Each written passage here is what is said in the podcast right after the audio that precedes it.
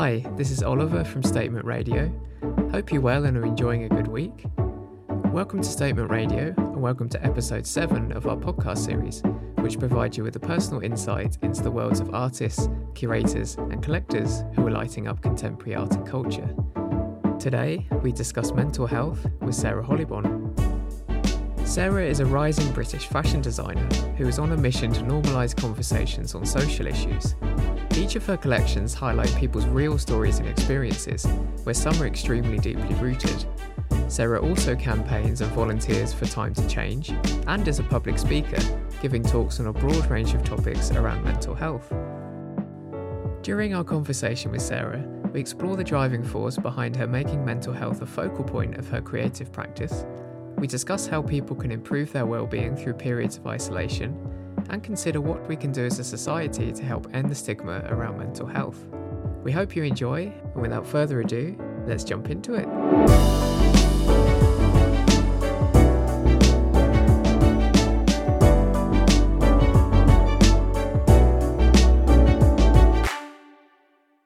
Okay, so welcome to the show, Sarah. It's great to have you here, and thanks for taking the time to engage with us in a discussion about mental health. So, the first thing I really wanted to ask you is that mental health and social issues are very much at the forefront of your business. So, what was the driving force in, in making that a focal point? Um, so, thank you for inviting me on, Oliver. Um, so, I think the the main drive for me is that I've, from an early age, I've suffered from my own mental health experiences mm-hmm. um, from the age of 11 onwards.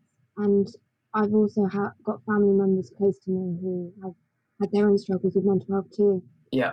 Um, so I've been exposed to it from a very early age, and I've been also exposed to shame and the guilt that surfaces from that too. Mm-hmm. So it's always been a real personal subject for me. Mm-hmm. I've always um, felt sad and angry that you know people have to go through this form of shame and guilt or you know wanting needing feeling the need to hide their experiences or their struggles mm-hmm. so i've and also i've i've had i've got a big passion for sewing it's what feeds my soul so uh, to be able to combine the two together was like a massive light bulb moment for me really mm-hmm. um, mm-hmm. i realized a couple of years ago that if i was to um, carry on my career in fashion I, wa- I wanted to make sure that my pieces were there to make change and to start an open dialogue on important issues that are happening in the world because you know I, I, my garments aren't just a pretty piece of clothing to buy on the rail like they've got substance to them they've got a message and they've got deep rooted storytelling mm. um, so it's, it's a it's a perfect fit really and I do believe fashion is a form of art mm-hmm. and art in itself always is there to provoke some form of emotion and create change and to highlight things, whether it's even in a positive or negative way, it's there to highlight something. Mm. So, yes, it's a really powerful platform, I believe fashion is. Um, and I chose social issues because it broadens my um, themes more. So it means that I can carry on this, you know, this area um, for many years, really. Um, mental health does feed into pretty much any social issue because mental health is something that everyone has, mm-hmm. whether it's um, good or bad for someone. So yeah, I just yeah, I feel like um, yeah, social issues is a is a good starting point. Um, my current collection's on mental health, mm-hmm. and I took experiences, my own experiences um, with mental health, and I also interviewed people with these specific mental health conditions. So when my when I bring out my next collection, it's going to be on trauma, and again, I'm interviewing people, um, and the base for every collection is going to be based from people's experiences because that is the most factual form of information you can get, really. Mm. Um, and I believe that it's it's a great way to give a platform for people to voice their experiences as well. Um, and perhaps they might not be able to voice it in any other way. So to have that safe space as well is really important from a brand. Yeah, and that, that's something I've found as well when I visited your studio beforehand and you taught me through a few specific pieces. It really was, yeah, you can appreciate what you do on two levels. There's the artistic, creative side of things, and then, like you say, there's there's awareness which is driven by real people's stories. And I remember uh, when you invited me to your studio beforehand, and we were looking at all these different pieces. It was such a great platform to use those pieces to really kind of get to grips with different conditions. And I certainly, you know, went away from those sessions learning a lot more about mental health in general, but also about specific conditions and, and stigmas around those. So, um, wow, yeah, I think you're absolutely right. It's a that's that's really it's a powerful, powerful platform.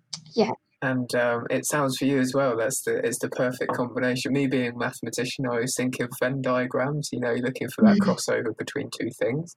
Yeah. So sewing was a natural passion, and then you had the mental health um, experiences from personal experience. Then what you're doing now is kind of the perfect crossover, isn't it? Yeah, I um yeah, wow, that's really nice for nice to hear that that you came away learning more as well. Um, mm. because I, yeah. you know, you are very much into mental health, so that that's um yeah, that's a really lovely compliment. Thank you so much. That's really kind of you. You're welcome. Yeah, I mean, mental health is complicated. Even if you take individual conditions, then there's so much just about one yeah condition specifically, isn't there? That that goes into it, and these are all very complicated. So I think the way you go about it, shining a spotlight on mental health as, a whole, but also individual pieces as well, is a, is a perfect approach for that reason. You mentioned earlier that you know mental mental health is something that we're all affected by. Um, that's obviously been catalyzed a little bit further through the pandemic, in that suddenly we've all also kind of felt this isolation through lockdown and the sort of long term consequences. So uh, what can people do to improve their the mental health during, well, maybe even possible periods of future isolation if we go into lockdown again?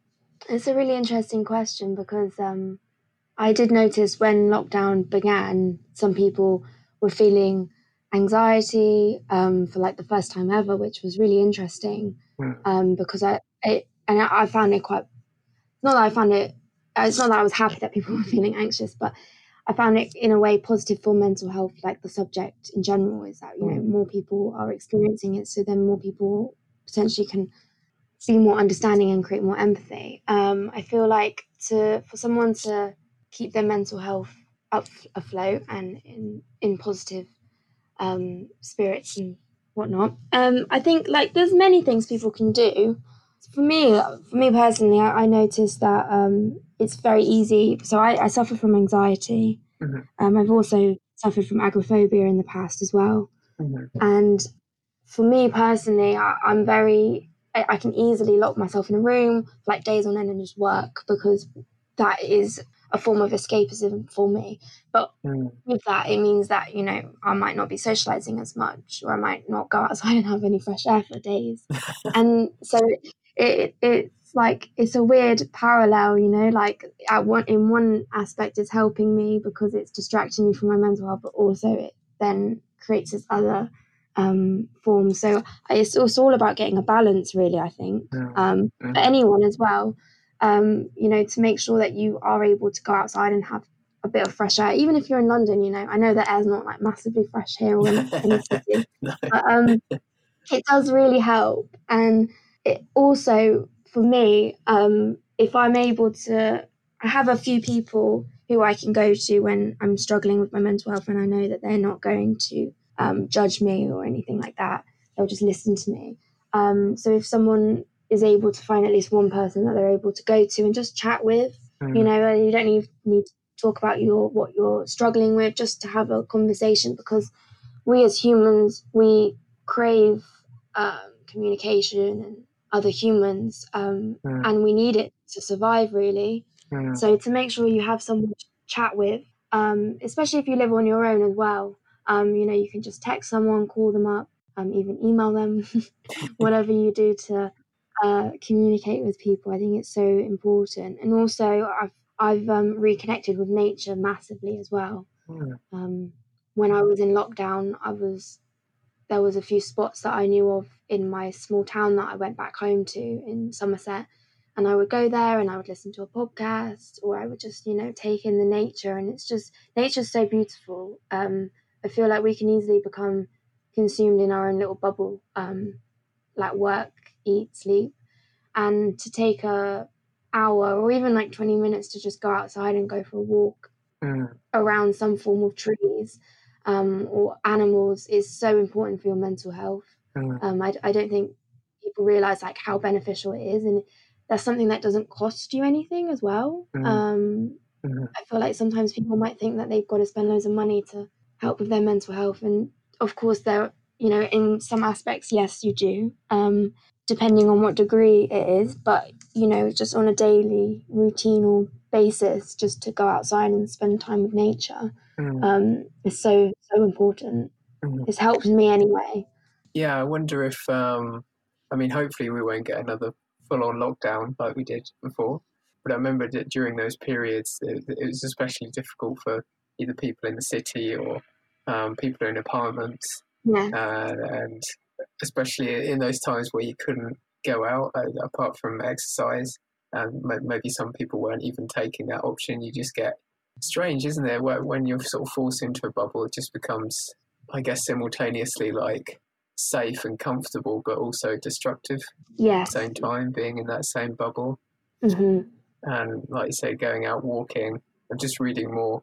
Um, another book about Vincent van Gogh and his brother and the relationship they had. Oh. And uh, what, what really struck me was how much Vincent walked, which was something they did together a lot as kids. And then he carried on doing it into, into adulthood. And um, uh, yeah, that really helped uh, him and his brother get on top of things and understand things about themselves and art and uh, sort of that combination of taking a walk but together with someone if you're allowed to lockdown rules depending but um, of course, of course. yeah.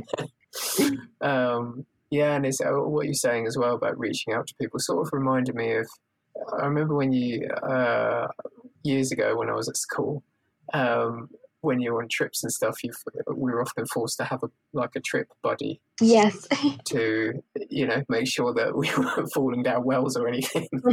um, but it's it's kind of applicable to mental health as well. Like you said, having those you know go to people that you can feel safe to um, have a conversation with yeah, without judgment.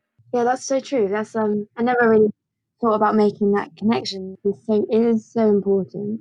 Um, and there's always at least one person someone is able to go to. You don't need to have many friends. Yeah. Um, you know, if if anything, just having a few selected are way more valuable than you know fifty plus friends.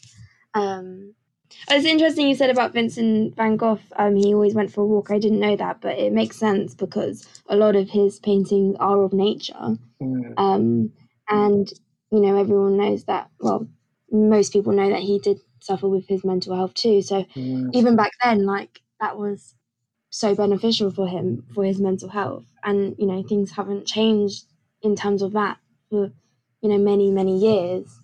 Yeah, that was. I mean, it was strange because obviously he was. I think he died in 1890, so well over 100 years ago. But there's still a lot of similarities that I'm feeling. Yeah, by reading these books and the letters between him and his brother. And the, the sad thing was, it, it was mentioning mental health in this book and saying that uh, I believe Sigmund Freud was a few years younger than Vincent. So whilst Vincent was alive, there's this other guy, Freud, um, making the first inroads around talking therapy. And um, well, I'm not a Freud expert, but he was obviously quite pivotal in, in that side of things. And um, yes, definitely. yeah, he. I think Vincent uh, really had some stamina. Also, he walked a lot in later life because he didn't have any money uh, for trains and things. So even stories of him walking 50 miles Wow, at a time sometimes,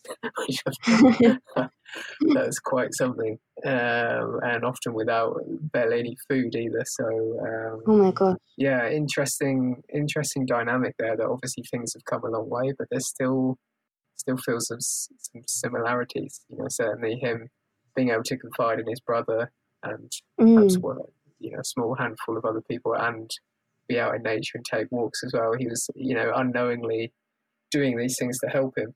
So it must have just been kind of instinctive at the time. Yeah, well, maybe it is instinctive for humans to be in, around nature. Like we have to. Um, it's so important. Yeah. For survival. Yeah, and it's something that a lot of us don't do, especially those who are in towns and cities. It's Yeah. like I said, it, the air the air isn't always the cleanest, and um, but even just a, a, walk around the block, um, seeing life. I remember it was the same for my sort of favourite '80s band with Smiths. Oh yeah, mm-hmm. and um, reading about Morrissey. Uh, that was his vice as well. You know, he'd get so stuck in his own head that, that the only release he ever got was going out walking around his area of Manchester, and that in time sort of fed his inspiration. So it was a nice kind of what's the opposite of a vicious cycle? When it's a cycle where one thing feeds into another, but it's positive. So yeah, it's got a long history of that and creativity as well. And I guess like a positive cycle. yeah, positive cycle. we'll have to invent a, a phrase for that. so um, I know that another area that you've spoken about before is self harming. So, um, is there any kind of general advice you can give for people who are maybe feeling that way inclined during isolation or during any other times? It's a it's a tricky one because everyone will have everyone will have their own unique experience and everyone will be drawn to some different kind of form of self harming. Mm-hmm. Um, so, from my personal experience, um, so I, I used to self harm a lot when I was a teenager. Um, I haven't self harmed regularly since I was 17 and I'm 24 now. Mm-hmm. Um, however, it is it is still in the back of my mind sometimes, um, especially when I'm in a very dark place. Mm. I do get that craving. Um, you know, it's not something that's ever gone away, mm-hmm. but also it's not something that I think about 24 7 anymore either. Um, and for me to overcome that is how I, I basically became I basically turned one um, craving into another craving. So I, I, I took this I took the self harming and then put it into my creativity, and that is a form of um, distraction for me. So when I do feel that those cravings, I go to creativity, even if it's not sewing, you know, even if it's just like painting or collaging or whatever. Mm. Um, I go to that form of distraction. So if you are able to find a form of healthy distraction, I would cling on to that mm. um, because it's so beneficial um, for you. Um, and also, you know, I mean, so when I was self harming a lot, there were a few things that I did that helped me. So I, I would have like a rubber band around my wrist and I would like snap it on my skin mm. instead of wanting to self harm, or I would put an ice cube on my arm um, but that was really when I was like in the thick of it and wanting to do it all the time. Mm. Um, but now, now that I don't do it so regularly, you know, it's having that creativity is literally what I, I cling on to really. Mm. Um, and also, it releases the same um, like endorphins and serotonin that you get when you are self harming. So sorry, I have to reiterate that. Um, when you self harm, you know, these chemicals um, come out, so like serotonin and um, dopamine and all those kind of happy chemicals. And when I'm creating, when I'm, you know, literally thinking something up in my head to then making it by hand and then visually seeing it, um, I, I do get the same form of release as in like, you know, the endorphins and the dopamine. So it is literally just like turning one habit into another habit, really, but making mm. sure that it's a positive habit. Mm. Because, of course, there are loads of negative habits as well that people can have. Yeah, well, I was just thinking that with um, you mentioned those chemicals that are released. Are they the same ones that people talk about with social media and the sort of hit that you get when you get likes and things like that? I I believe can't so. remember. I'm gonna have to Google. I'm gonna have to Google the, the chemicals there, but it did ring a bell there as soon as you yeah. mentioned them, and I thought I bet for a lot of people that's become their their sort of outlet and their vice, especially during isolation and lockdown and whatnot. Definitely, I think so many people are addicted to social media, and it you do get you do get the same chemicals. It's it's basically like the happy chemicals that we all get, and we get them from lots of different things. But obviously, some things are more intense than others. Um, mm. So that hit that you'll get um, will have different degrees of intensity. Mm. Um, mm-hmm. And of course, you know, once you go up, you you do come down as well. So it's that element of it too, which can then become really dangerous. Um, and I do think that you get the same chemicals from when you maybe get a like on Instagram or Facebook. Mm. Not everyone, of course, but um, it is a is a dangerous thing that you can easily get sucked into and not realize mm. that you're going down that path until you're like in the thick of it. Yeah. Or maybe never, you know. Yeah, I wonder if if um, part of the reason it's so addictive as an outlet is it's really easy and accessible. It's literally, I mean, I got my phone right next to me now. I just have to stick my thumb on it and I'm in, and I can scroll. And because I was thinking as well, you know, creative outlets are fantastic, but I love that saying. Um, the hardest yoga move is getting onto the mat. Mm, and yeah. as someone who, you know, I casually kind of dabble with music and writing and photography, and sometimes I'm like, oh, even just to pick the guitar up, plug it all in, tune it up, blah, blah, blah, blah. why do that when I can just get my fix of those chemicals uh, on the phone. Do, do, you have any ever have any? Um, uh, I mean, in terms of your creative outlet, is that has that become an easy thing for you to slip in and out of engaging with? Do you mean like online or? In terms of like your well, either I suppose. Um, maybe we think about your specific creative practice. Is that always is it kind of inspiration led? You were uh, mentioning earlier that you know you get you get that excitement when you have an idea and you're posing ideas in your head, or do you sometimes find it um, difficult or frustrating to get in that kind of creative groove of inspiration, or is it kind of there when whenever you need it? No, of course, no, no, no. There are times when I've got like the creative writer's block, I guess. Yeah. Um, I don't know what the term is for designers, but yeah, I definitely get that. Oh my gosh, yeah. I've I also noticed that if I take any longer than like two weeks off from any form of sewing, I find it very difficult to get back into that um, groove mm. of it. Mm-hmm. Um, yeah, which sucks really because it's like, well, that means like I can never have a holiday. Like, yeah, I don't know. It's a weird one. I've got to, I've got to balance it all in a healthy way. But um, yeah, I, I definitely struggle. Um, but it's not always. Um, sometimes I feel like I've got to let it, like, if I'm struggling with something or if I'm thinking like too hard about something, sometimes I've got to learn to let it go and then wait for it to just like pop up in my mind. Mm. And, and, you know, like 99% of the time it always does. Um, a lot of ideas I get literally just pop into my head. Mm. Um, so I, I always want to make sure I don't have too much pressure on myself for it. And I want to give myself enough time to yeah. you know let it manifest in in my mind. Yeah. Um and also i've noticed that to help me with my creativity and for my inspiration i definitely and i'm quite lucky with my form of creativity that i don't need to always be near the laptop or the phone. I can literally turn everything off and mm-hmm. just work with my hands. Mm-hmm.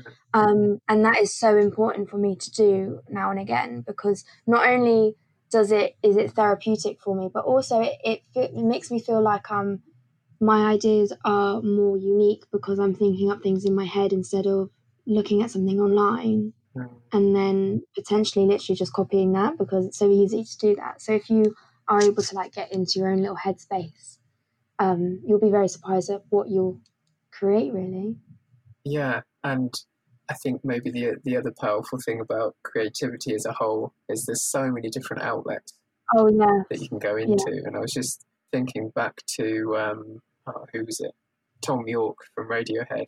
I, th- I think I remember him saying in, in in an interview that, or or another musician was saying that, that Thom tells me that when he's got kind of writer's block from a music perspective, he just draws. Mm. So he he kind of he turns to something that isn't his obviously he's known for his music, and that's that's where the pressure is as well. Got to make that next record better than the last, or you know whatever that, and it, or it's all you know, especially at that level, everything that you release is very much in the public spotlight. So you got that extra scrutiny. Yeah. So then he turns to drawing, which is something that he can just do completely for himself without any pressure on an outcome.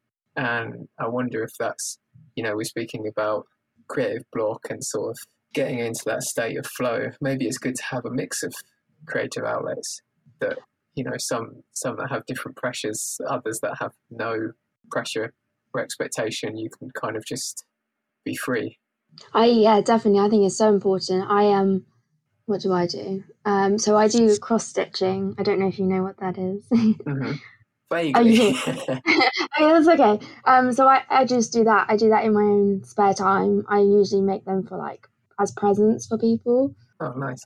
Um, and it's so therapeutic. Um, but yeah, there's no pressure with it unless like there's a birthday deadline or something. But um, for me, it's it's just yeah a way of doing something different, you know. Um, and I I have noticed that if I do do some form of creative practice that's different to what I normally do, it actually really helps me re-evaluate my actual work and go to it with a fresher mind. Mm. Um, because there is there is that moment where you're doing this other creativity and there is no pressure. Mhm. So like you are you're relaxing, I suppose, Mm. and you know you're relaxing your mind and your body. Um, I also love cooking as well. That's Mm. really useful for me. Um, and I've definitely got back into reading a lot since lockdown. Um, and also, yeah, painting as well. I'm not very good at painting, but But that's the thing, if you've got that armory where you've got some things there where there's no pressure to be good. And I, I think I, I have this theory that maybe that's part of where creative block or writer's block comes from. It, it normally seems to be around the field in which you're kind of known for, yes, if that makes sense. So if you're a musician, it's your music. If you're a painter, it's your painting. But having other things that you can turn to that has no no pressure on it and it can just be for you. And I mean, to take it to further extremes, I was kind of thinking back to that phenomena of those like adult colouring books becoming really popular because you don't need to think, you can just sit there and colour oh, I love them. and easy to get into. There's no pressure on the outcome, it's just kind of getting into that state of flow yeah. um, with something productive and constructive. and also that's something anyone can do really you know Mm, some i, I work i sometimes hear that like people who um are close to me that aren't creative like they feel like if they're going to do any form of creativity they have to like be like the next van gogh or something but it's not like that at all like if you can just find something really simple mm, um and that you enjoy then do it absolutely. there's no pressure Yeah, I think that's the thing. It's sort of taking that pressure away. So I think the combination of what we've mainly spoken about, having these different sort of arrays of creative outlets, but also interspersing that with going outside, going for walks, and talking to people, that seems like a good kind of trio definitely. of different outlets that people can turn to beyond the sort of safety of social media and all those things that can be a bit destructive if you spend too much time on them. definitely. I think it's all about balance. Mm. having the balance of many things um, at all the same level. Yeah, I think it's really important balance in life for everyone. Yeah. I hope that will be a nice kind of positive legacy for this whole COVID situation is it's kind of pushed us to an extreme that most of us haven't had before, but it's also had let time given people time to reflect as well, which you wouldn't normally have. I'm hoping that that will be part of the legacy for sort of people individually is that it's given a bit more perspective to find the right balance. I hope so too. It's helped me. Well, that's good. How has it helped? Well, I guess um, before COVID, I was under so much stress um, with my work and always meeting so many deadlines. And I think just like because of COVID, it made me take a step back, even if it was just for like a day or two. And it just really like helped me reflect um, on, you know, what my values are in life and what my priorities are in life and what I really want out of life and what's important to me. Yeah. Yeah, it just mm, giving me that space to reflect. Um, I, and I, I hope that was this the same case for other people too. I, I do think it is, but I obviously can't speak for everyone. but um, people close to me. Yeah, it feels like it, doesn't it? It feels like it's we're, we're all kind of in a similar boat there. It's given that time for reflection and Mhm. bring some proper perspective as well. Because I, I don't know if you found this, but before COVID, you can get so kind of far down the rabbit hole of just your normal routine and normal pressures and stresses. It's it's hard to kind of keep an eye on the bigger picture sometimes. Definitely. Um, so to have this sort of prolonged period where we've all had to kind of take some chill time, then then that's I think a good thing that will help people find that right balance in in all areas of life. But the other thing I wanted to ask you about is um, that mental health appears to be um, a particularly important topic with young people. Why do you think that might be, and and what can young people who want to tackle their mental health do to improve their situation? Um, why do I think that it's in young people? Well, so I started to begin suffering with my own mental health struggles at age 11, like I said. And mm-hmm. I do feel like, you know, when you're a teenager, there's so many like pressures that are on top of you, like social pressure, school pressure, you know, you're going through puberty, so like your body's changing. Um, so it is gonna like exasperate these um, you know, your mental health. Mm. Um, and I I feel like if if people don't start talking or communicating about their mental health or you know what they're going through or their feelings and their thoughts at a young age, then it's very easy to carry that on in your adulthood.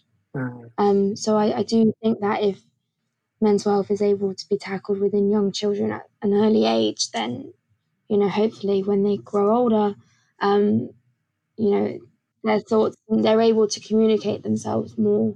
Um, because you know if you aren't able to communicate your thoughts and emotions, then in a way you you might end up suppressing it, and then you know as a human you can only suppress for so long. Mm. Um, so it's it, I think it's so important, and I don't know about you, but when I was at school, there was like no information on mental health at all, mm. which I it was one of the reasons why I struggled so much and for so long that I did I wasn't I wasn't able to communicate it because I didn't have any information about it. So how are you supposed to communicate something that you don't even really understand yourself? Mm-hmm. You know, and when I started to suffer from my anxiety at age 11, I didn't realize it was anxiety for years. You know, I was mm-hmm. suffering from mm-hmm. physical um, symptoms that I thought was something wrong with my lungs or my heart. I was getting all these chest pains. Um, and I feel like, you know, if, if I knew it was anxiety, then I would have been able to start coping with it, you know, and dealing with it. Mm. Um, in, instead of getting to a point where I, I, can't cope anymore, and then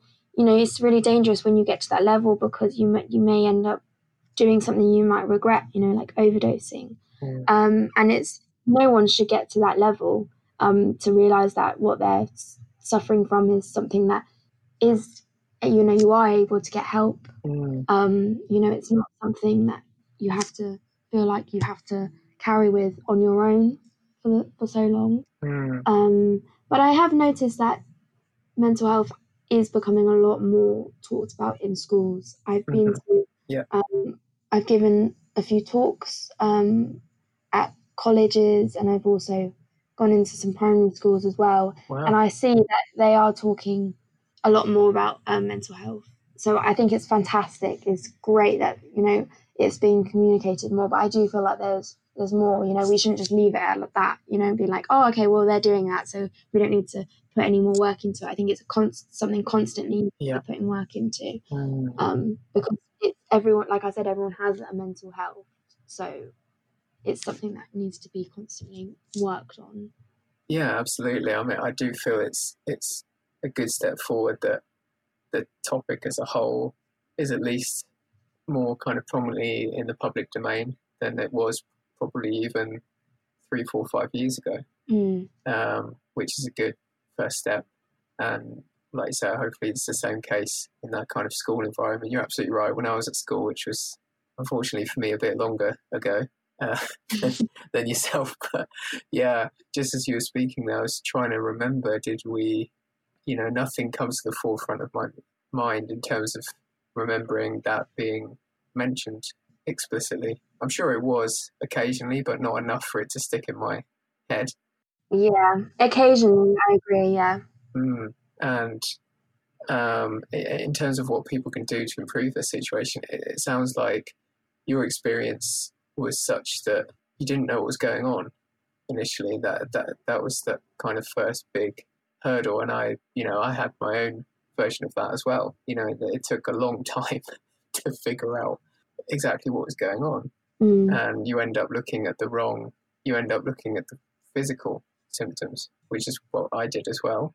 Okay. Um, and not kind of going further and, and figuring out the cause behind it. And I, I guess for younger people, that's a good first step would be to open up to the right people or, or kind of just improve their own awareness of even you know the the various effects that anxiety can have, which people might not be aware of Definitely. unless they kind of study it and it gets spoken about.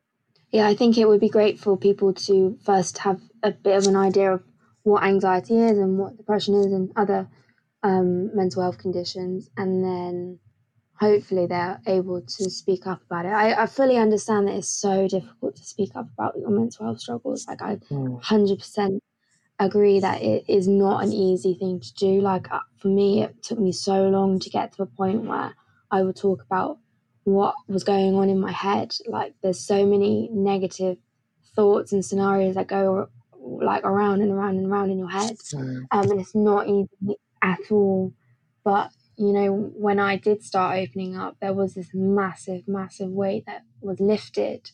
Um, I remember, like the first person I ever opened up to was um, a counsellor at CAMHS, which is um, mental health services for children and adolescents. Mhm. And um, I was 15, was 15, yeah, I was 15. And um, I'd got gone through that the services because I'd overdosed. So you know, I got to a point where like I didn't I didn't want to carry on anymore. And like I was saying, like this is such a dangerous place to get to. Like it's not Mm. it shouldn't be that way. Mhm. Um, but when I remember, like when I first opened up to her, like there was this massive weight that lifted. You know, it felt like someone really like wanted to. I know it's her job to listen, but if it felt like, oh, this person, like you know, is is not going to judge me. Um, Mm. I had so much judgment and shame within my circle of friends in school. Mm. I didn't really have very um, healthy friend friendship environment, um, Mhm. which kind of like made things a lot worse Mm. um, and all, and you know my family were fantastic and I'm very close with them but sometimes those aren't the people that you want to go and talk to you know sometimes when you're at that age it's friends you want to go talk to so Mm. you go and do that to friends and you get shut down like it's so Mm. detrimental Mhm. and makes you not want to open up like why would you want to open up to anyone else when you've been shut down like that so I think yes I went off on a bit of a tangent there sorry That's fine. I'm a maths graduate. I love a tangent. It's all good. Um, yeah, I guess as well, when I assume for a lot of young people as well, that friendships are such an integral part of sort of identity and a sense of belonging that yeah if you get that rejection or they kind of snub it, then yeah, that must be very difficult in that situation. It's yeah you take it very personally yeah, it's uh, so I guess the art of, of opening up is finding the right person to confide in, which again for younger people that, that must often be quite difficult to think. Yeah. You know, who can I talk to uh, this about in an honest way where I'm not going to get judged?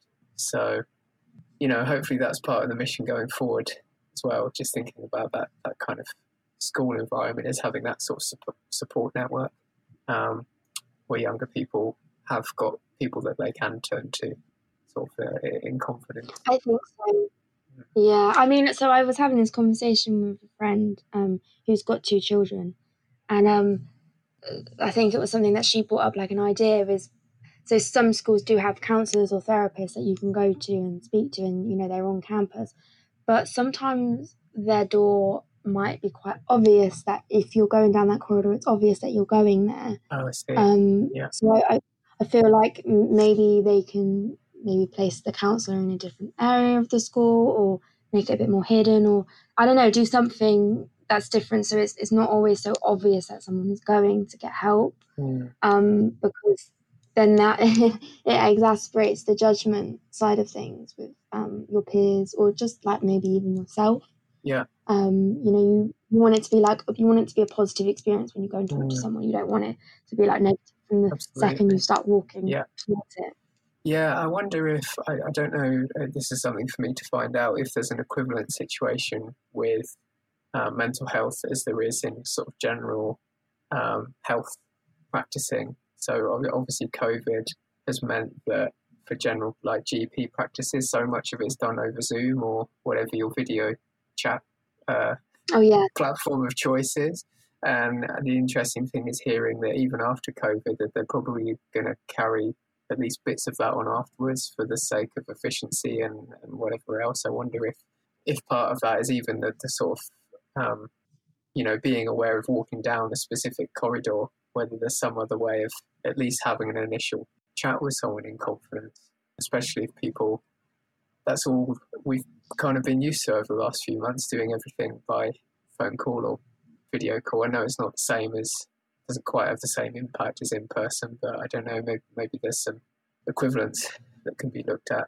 There is a yeah. Um. So I, I know people who are in counselling or therapy, and then went through lockdown, and you know, counsellors and therapists do look. Some of them anyway do look to um take it online. Mm. Um. But also, I don't know if you know of this organisation called Shout. They're the equivalent to Samaritans, but you can text instead of call, and I think that's ah, fantastic okay. for children and young people because as a young per- uh, when I was a young person, sorry, um, I did not want to talk on the phone to anyone, um, whether I even knew them really mm. well. It's just something I just didn't want to do. Yeah. Um, yeah. So to have that where you can just text someone how you're feeling, like I think it op- opens up so many more. Like it just broadens the whole spectrum, really. Absolutely. Um, and I, I think it would be great if um, some like maybe school counselors could offer like an online aspect where the child can talk to them you know they don't need to go to that door basically. Mm-hmm. um, I, I, think i think it's definitely possible. We'll have to do some research and see what's going on. Yeah yeah there, there, i'm sure there'll be some good options out there and it's kind of become ironic that the sort of the, the function of a phone that gets least talked about is the phone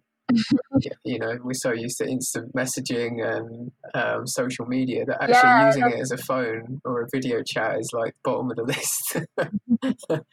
oh my gosh, you're so right. You know, I like um, I really just recently started texting again um, because I'm I'm trying to like not always message people on social media. If I can just text them, then that means that I'm not like potentially going to start scrolling endlessly um, or get distracted by mm, that's a good idea. social media. So I like gone back to texting, and I'm like, oh, this is um a bit weird. but why is it weird? It shouldn't be that weird. It's just texting. But yeah. it kind of all yeah, texting for me as well feels a bit nostalgic. yeah. From a few years ago, before you know messenger stuff and the WhatsApp really uh, and social media came to the forefront. Um, it's um, you, you tend to get a bit of because I think social media is so light touch for people. I think a, a, lot of people use it for sort of scrolling and, and sort of just yeah. sitting there and having a look at what's going on rather than sort of deep engagement. It's something that mm-hmm. came up specifically within just an arts context within um, other guests that we've had on the show saying that social media is good for some form of connection, but it's very kind of light touch and doesn't kind of lend itself to deeper conversation, which makes sense. But at the same time, like you say, as a first kind of point of call, it seems to be the thing that particularly younger people are most comfortable doing is messaging. So yeah, maybe, maybe having that as an initial gateway to start conversations, and then you can always kind of go deeper into it from there, I suppose. Yeah, it is. It's a really tricky one because, yeah, everyone has different experiences with social media. Um, it is a great way to connect with people, um, especially if you know that you're connecting with someone that's abroad that you don't normally speak to or get to see in person. But then it's like you can easily, yeah, just get sucked down into that rabbit hole of like negativity, mm. um, yeah. which you know I guess feeds in with the whole like addiction thing too. You know, mm. it's um all about balance. Mm. Yeah, like yeah. I think that's a you know it's a perfect running theme for everything that we've covered so far, isn't it? It's all it's all balancing act, getting that right middle ground between two extremes. Yeah, which is not easy, no. but it's it is possible. Yeah, with discipline, I. Think. Absolutely. So the the final thing I just wanted to get your take on is um, what stigmas do you think still exist and surround mental health, and what can we all do together to keep improving the situation? Oh, I mean, there's so many stigmas still. Mm, yeah. Um, and there's so many mental health conditions. I do feel like we've come a long way with depression and anxiety. We haven't, you know, come all the way, of course, but I do feel like people are talking about it a bit more. Mm. I feel like there's massive stigma against what there's. It's hard to like just pick a couple, you know, because they're all there's so many stigmas out there. Mm. Um, but I do feel like there's a lot of stigma still around like OCD, um, with like passing comments. Like people, people still make passing comments about things about anxiety and depression. Like, oh, I'm uh, like feeling really anxious, Mm. but like, are you or are you nervous about something that happens Mm. to lots of Mm. people? You know, it it's, it depends on. There's like degrees of it. You know, it's like if it's getting Yeah. in a way of your life on a daily basis, then that is that's a problem. Yeah. But if you're just nervous for an interview, then I don't know. It's, it's, it's a tricky one. I, I feel like I hear still a lot with OCD, like people saying that they're OCD because they like things neat or you know they like things in a certain order, and it's just like it, it frustrates me a lot. I mean, I don't have OCD myself, and I, I don't really know that many people who have OCD, which is one of the reasons why I picked it for my collection is to explore it more and learn more about it. Mhm. Um, but it just Yeah. it really irritates me when I hear people say that. But also, I try and not let it irritate me too much because they may have OCD. You know, I don't, you know, we, you don't know what's going on behind closed doors with people. But I do feel like, you know, if people try and think before they speak sometimes and not say these like passing throwaway comments Mm. um, in sentences, any mental health condition really, then it can like alleviate the the then potential stigma that it can then cause to um, the people around them or even like to themselves. Like because the more like we think about like a stigma, then the more likely I will believe it. Or you know, I, I don't know. It's a tricky one. I I do feel like people need to be more educated on subjects. Um, Mm. because that is the that's where we learn, you know, and that's where we become more open minded and understanding and then more empathetic.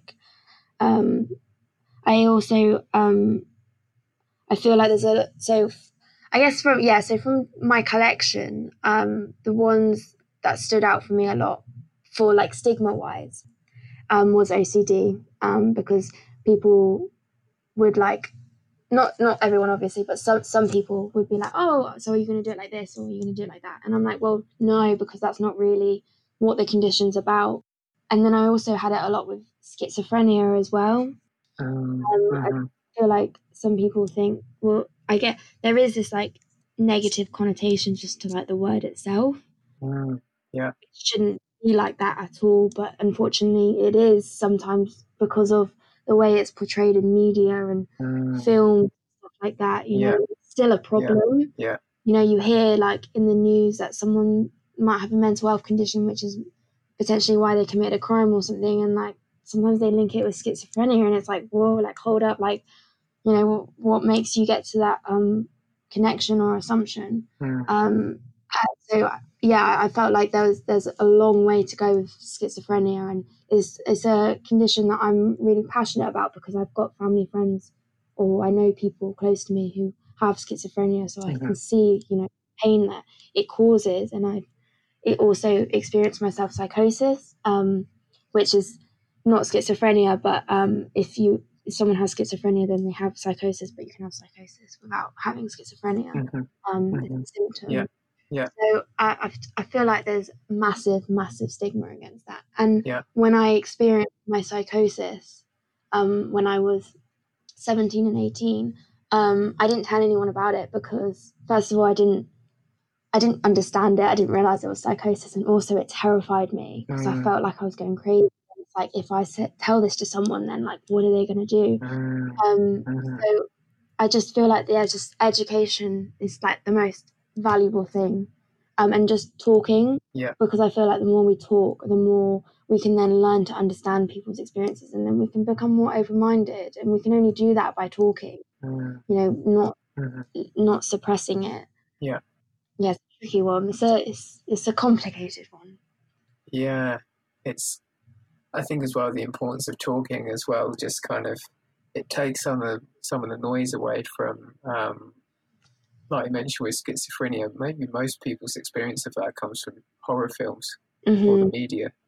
yeah there's so there's so much negativity against schizophrenia in the media and the films and it's like well why can't there be a story about someone who has schizophrenia and they're leading a very positive life because there are so many people out there who are leading a great positive life you know the people close to me you know they go to work they have families they're living their life of course, it's it's a very complicated mental health condition, and it's very serious, and there are struggles that come with it. Um, but also, you are able to lead a healthy life, and just having that ask that that like open dialogue of the, the positives from it. You know, it's it's so important because there are so many people out there who have schizophrenia and are you know they're not locked up like they they're yeah i just think and there needs to be way more positive light against it mm. um i actually had i was very fortunate to have um someone called Jonny Benjamin come to my studio recently um and i was explaining to him the schizophrenia outfit and he made a really great point about the garment is that I don't know if you remember the garment, but it's the red one and it's got pointed sleeves mm-hmm. and it's asymmetric cut mm-hmm. and it's um, a red Chanel fabric. And um, he made a really good point that this garment is very elegant, it's very sleek, it's very clean. Mm. And it's like that's the complete opposite to how schizophrenia is portrayed in society, mm-hmm. media. Yeah. You know, they're, they're portrayed as this like disheveled person that's really like disorganized, don't really know like what's going on and it's like, well, that's not always the case. And so by like portraying it in this other way, it, it, it sheds that positive light on it, which is mm. so important. Yeah, I think um, that's another good kind of takeaway from this conversation is I like the idea of shining positive light on things mm. to show again it comes down to balance isn't it you know it's not I, and i think that that um, applies beyond mental health as well. I mean, I, I saw a, yeah. a, post the other day with a uh, like an imaginary newspaper, like a good news newspaper, that said, you know, the headline was like seven billion people didn't die today, and fifty thousand planes land successfully, and it's may it's may it's maybe human nature to just focus on the negatives, which in those cases schizophrenia isn't even an accurate portrayal, mm-hmm. um, as opposed to uh, you know looking at things from the other side. So yeah, I think that's a valuable kind of dynamic to, to getting this greater sense of balance as well. And um, just thinking about your earlier points about some of the other conditions like anxiety, depression. You're right; it's very complicated because you've got these different, um, different. Uh, what's the right word? Kind of intensities yeah, like degrees. Things. Yeah, that's it, degrees. And yeah, that's that's why it can get very. It's part of the reason it can get very complicated. Mm-hmm. Because if, if I think about my anxiety, the primary kind of physical, or one of the primary physical things is adrenaline, which, like you said, you, you would get in a normal mm. situation where you're feeling nervous. So it is sometimes difficult um, to see things in black and white mm-hmm. which I guess is mental health as a whole is kind of it's difficult to kind of put things cleanly black and white, isn't it? Because they're so complicated and so individual as well. Yeah. Um, I, I, don't know if you find this as well, but I, I usually, um, through reflecting myself and speaking to others as well, it's it's like people seem to kind of experience it like a specific selection of different conditions that have been put neatly in boxes. Like I've haven't met don't think I've met really anyone. It's just like just in the anxiety box or just the depression box or just the you know, and I think that goes to show the how individual everybody is and that not every story is the same. It's just a very complicated topic, isn't it? It's so complicated. I agree, I agree with you. There, are, yeah, no depression case is the same, and no anxiety case is the same. Um, I, you know, I, I've got anxiety, but I'm sure my anxiety is not the exact same as yours. Mm. Um, yeah. So it, and that, that's something, that's a message that doesn't need to be out there, you know, that like people need to understand that everyone's experiences are unique to them because mm. if you aren't aware of that and someone comes to you and says that they're depressed, you know, and then a family member or fam- friend or whatever says to you, like, well, you don't seem depressed or like well that's not mm. what depression is or it, it, can be really detrimental like i, I had that growing mm. up in school um, i was depressed and i had a close friend say well you know i'm i have all this going on in my life and i'm not depressed so you have no reason to to, to being depressed. Sorry. Um, so it's like it's so it's so detrimental. So if people do realize that you know it's everyone's experience is unique to them, mm. then that creates that more understanding, and then yeah, yeah, mm. yeah. I think that's that's a good um, good way to lead this discussion. Is just in terms of how how people can kind of help the the overall situation and for individuals going forward. It's it's kind of not being dismissive of anyone's experience yeah. and being more kind of curious about you know factual principles behind different conditions and talking more exercising having these creative outlets and uh, I, I, think between those areas that we've discussed that that in itself is a nice balance i think the um, those different elements i think the caption or the headline for this podcast needs to be balanced. yeah. yeah, and I think it's just in, in, in, terms of kind of improving the situation. It's I think it was uh, it might have been Einstein or someone of that um, nature has got a good quote about balance in terms of you know uh, when you're riding a bicycle to keep balance you need to keep forward momentum you need to keep going forwards Mm. And I, I, feel that applies to us as a society as well. You can only really maintain balance, I think, both personally and you know, in broader terms as a society, if we keep going forward, keep learning, keep the conversation going, be more empathetic, and just keep going forwards the whole time. Yeah, and uh, that's a great. That's, yeah, that's the basic recipe. Yeah, for balance. great quote. I love that so much. It's so true. So true.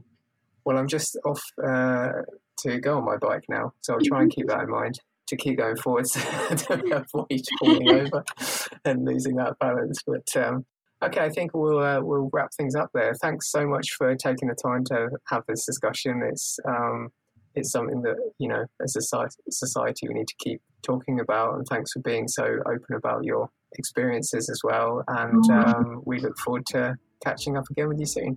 Thank you so much for having me. You're very welcome. Speak soon. Bye. Bye. Our thanks go out to Sarah for taking the time to open up a valuable and diverse dialogue around mental health and well-being. Don't forget, you can explore more podcast episodes, written articles, and peruse through our online gallery of bold visual art at statementart.co.uk. Best wishes and speak soon.